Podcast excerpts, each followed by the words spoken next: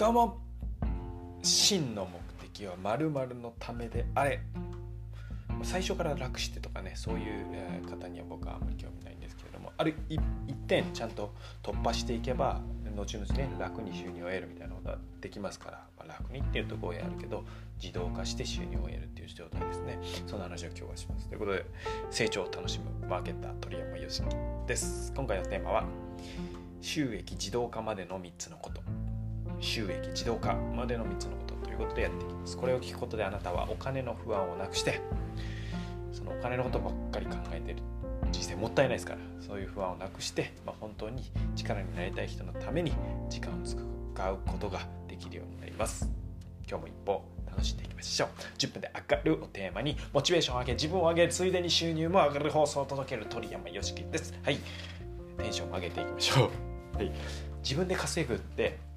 あの僕はすごいかっこいいと思うんですね、えー、かつての僕は全然できなかったわけですけれども、まあ、誰かに雇われて働くという方法しか知らなかった、うん、でもその自分で稼ぐってことは、まあ、自立してるってことですよね。えー、まあ、誰かに依存する必要がない。誰かのご機嫌を取り続ける必要がない。自分で人生を設計できるという状態だと思います。で一方で、まあ、そういうのはやっぱり結構しんどいわけですよね。それをやるっていうのは、僕もそうだったんですけど最初の糸口がねあの分からなかったり不安定あの、まあ、収入得るところまで行っても不安定だったりするわけですよね。で、まあ、あなたも今、まあ、そのステージで戦っているとしたら、まあ、それはあの僕は最も力になりたい人なんですよ。なぜなら僕がそういう状況でずっと戦って、まあ、今も別に戦い終わってると思わないで死ぬまでずっと戦い続けようっていうか、ガシガシ成長していこうっていう気持ちなんですけど今回のね3つを押さえていけば、まあ、いわゆる自動化というところまでたどり着きます。はい、で、えーまあ、えー、一つずつ、えー、押さえていこうかなと思います。まず1、3つのうち1つ目はお金です。はい、お金っていうと、うわ、お金かよとか、わ、こいつ自分稼ぐためにお金の話してんじゃないの？とかって、えー、思う人いると思うんですよね。というか僕も思ってたし、まあ、警戒はしたりするので、はい。でもそういう、そういうというか、まあ、お金はってなったらイコールネガティブっていう発想だとそういう偏見があるとまずそのお金を得られる状態にはならないですよね。でそもそもお金が一番大事じゃないんですよ。だからでもそうなるためにお金をクリア勉強してクリアするわけですね。一番じゃあお金のことどれぐらい分かってますかと。うん、別にお金の増やし方分かったり稼ぎ方分かった上でそれ選ばないっていうのは選択肢があるじゃないですか。でもそれ分かんないから選んでないって選択肢がないだけなのでその逆にあのお金ネガティブに捉える人っていうのはあのお金にとらわれているなと僕は思うのでいや別に包丁よく例えるんですけど包丁と一緒なので別に言い悪いもない。使い方次第。使い方次第で別に危なくもなれば使い方次第ですごく便利でありがたいものにもなるということなので、まあ、そこはフラットに捉えると。しかも別に稼いだお金って、まあ、稼いで貯めてたら、まあ、それは銀行に預けてるんで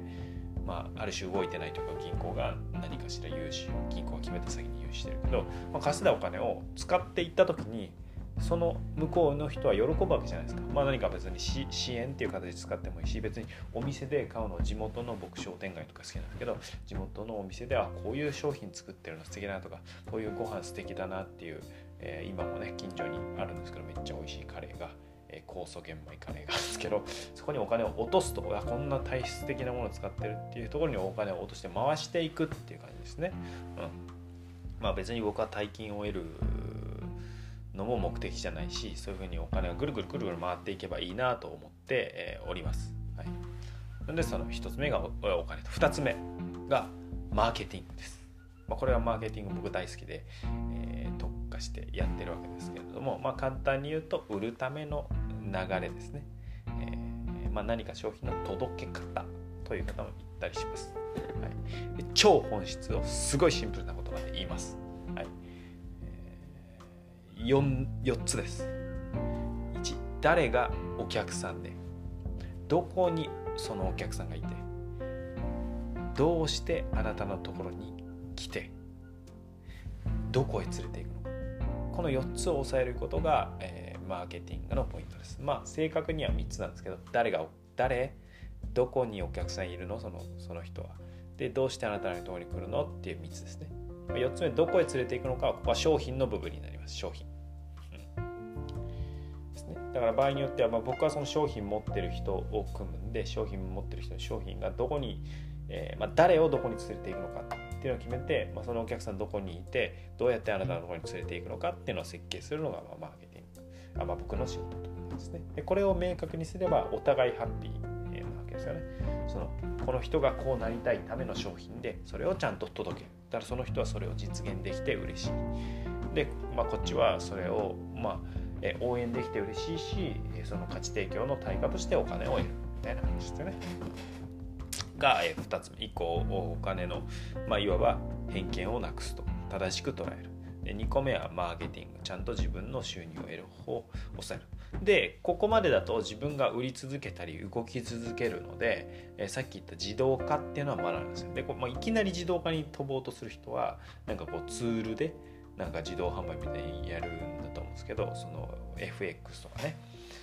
あの為替みたいなのね。であれはまあ、多分その出してるデータはその期間うまくいってると思うんですけど FX って例えば、えー、じゃあ1日1万円稼げますね。月で30万稼げるじゃないですか。でかけるお金が大きくなってくるといやそれまで稼いだやつを大きく入れると例えば1日5万円とか、まあ、2万円3万円とか大きくなるわけですよね、うん、だからそれをどんどんどんどん大きくなっていくって思うんですけどある瞬間でバーンってマイナスになったらもしですよ。これがゼロになったら次かけるお金ないわけじゃないですか。わかります？その勝てる勝てる勝てる。一発の負けで全て終わって立ち直れない。また小さいお金からかけていくことになるのでだからよろしくない。ですね、まあ、僕はよろしくない、まあ、その本当にプロでそこのリスクヘッジもできるっていう人はいいと思うんですけれども、まあ、僕はちょっとそれはあと自分の能力がその FX でしか消化されないので、